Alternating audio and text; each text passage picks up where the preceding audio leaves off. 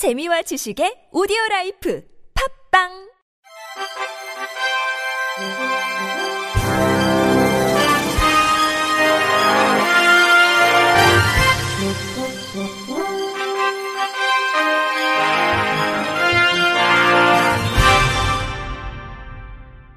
청취자 여러분 안녕하십니까? 3월 18일 금요일 KBIC에서 전해드리는 생활 뉴스입니다.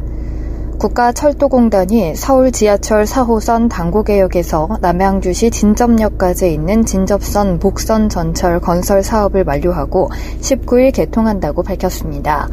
이번 사업은 수도권 동북 지역 교통난 해소와 남양주시 별내, 오남 진접 택지 지구의 수도권 접근성 향상을 위해 시행됐으며 2012년 타당성 조사와 기본 계획 착수 후 약 10년 만에 완공하게 됐습니다.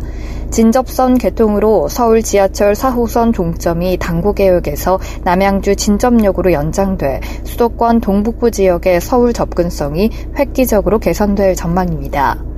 열차 운행은 서울교통공사가 맡아 평일 152회, 휴일 118회 왕복 운행하며 출퇴근 시간대는 평균 10분에서 12분, 그 외 시간은 20분 간격으로 운행 예정입니다. 개통 노선의 세계 신설역인 별내 별가람역, 오남역, 진점역은 모두 지하 역사로 소음과 진동, 지역 간 단절을 최소화했습니다. 전체 노선 연장은 14.9km며 85.9%에 달하는 약 12. 2.8km가 지하 터널로 이어집니다. 진접선이 개통됨에 따라 진접역에서 노선을 이용해 서울역까지 52분 만에 이동이 가능해질 전망입니다. 김한영 이사장은 탄소 중립 시대로 가면서 대중교통, 특히 철도의 중요성이 커진다며 진접선 개통이 우리나라 광역철도를 획기적으로 확충하는 계기가 되고 이에 맞는 정책적, 제도적 노력이 수반되길 기대한다고 말했습니다. 경부와 영동, 중부고속도로를 동서로 연결하는 화성 광주 고속도로가 21일 0시에 개통됩니다. 17일 국토교통부에 따르면 화성 광주 고속도로 경기도 화성시 동탄면 방교리에서 경기도 광주시 도청면 진우리를 연결하는 총 연장 31.2km의 왕복 4차로로 2017년 착공 이후 5년 만에 개통됩니다. 금호건설 등 8개사가 참여해 건설한 민자고속도로로 총 사업비는 1조 4,957억 원이 투입됐으며 이 중 민간 투자비는 7,242억 원입니다. 준공과 동시에 소유권은 국가에 귀속되고 민간이 30년간 운행해 투자비를 회수하는 수익형 민자 사업 방식이 적용됐습니다.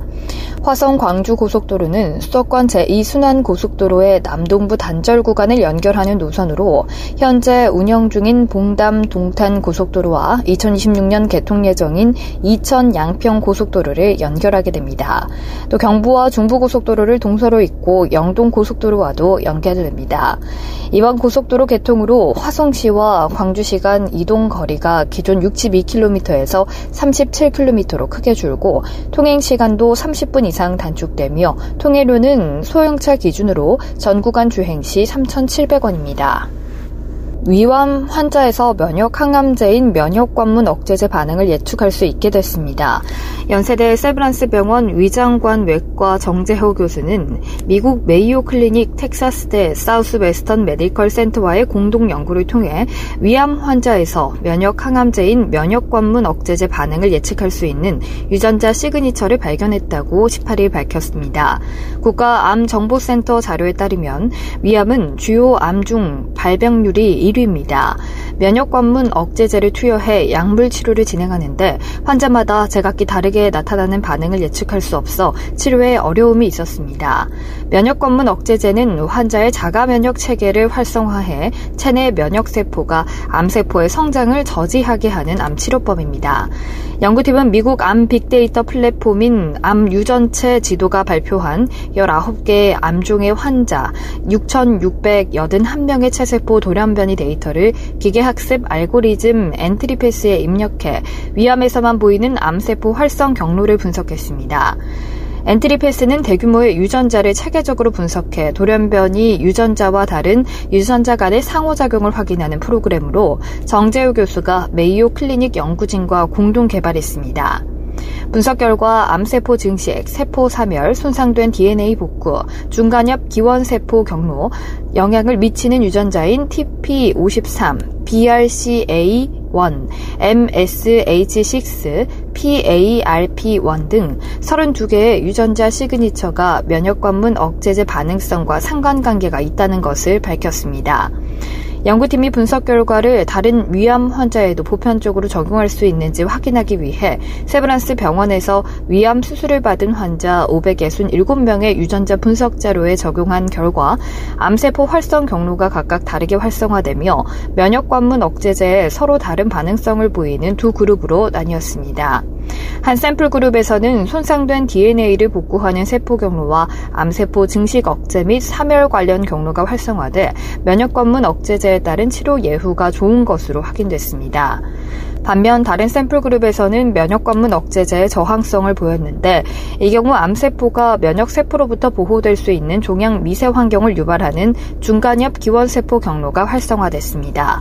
따라서 손상된 DNA를 복구하는 세포 경로, 암세포 증식 억제 및 사멸 관련 경로 활성화는 면역 관문 억제제에 좋은 반응성을 보이는 유전자 시그니처로 중간엽 기원세포 경로 활성화는 저항성을 보이는 유전자 시그니처로 확인됐습니다. 정재호 교수는 면역관문 억제제 효과를 높이고 환자 예후를 개선하기 위해서는 임상적 효과를 예측할 수 있는 시그니처가 필요하다라며 이번 연구를 통해 확인한 돌연변이 유전자 암세포의 활성 경로를 통해 위암 치료에서 환자 맞춤형 전략을 수립할 수 있을 것으로 기대한다고 말했습니다. 오늘부터 면세점 구매 한도가 폐지돼 이제 외국으로 출국하는 내국인은 면세점에서 금액 제한 없이 마음껏 쇼핑할 수 있게 됐습니다. 그동안 면세점에서는 면세 구매 한도에 따라 최대 5천 달러까지만 구매할 수 있었지만 지난 1979년 제도가 신설된 이후 43년 만에 면세점 구매 한도가 사라졌습니다. 코로나19로 위축된 면세업계를 지원하고 해외 소비를 국내 소비로 전환하기 위한 조치입니다. 다만 여행객 휴대품에 대한 면세 한도는 예전과 마찬가지로 600달러로 유지되고 술과 담배, 향수에는 별도 한도를 적용합니다.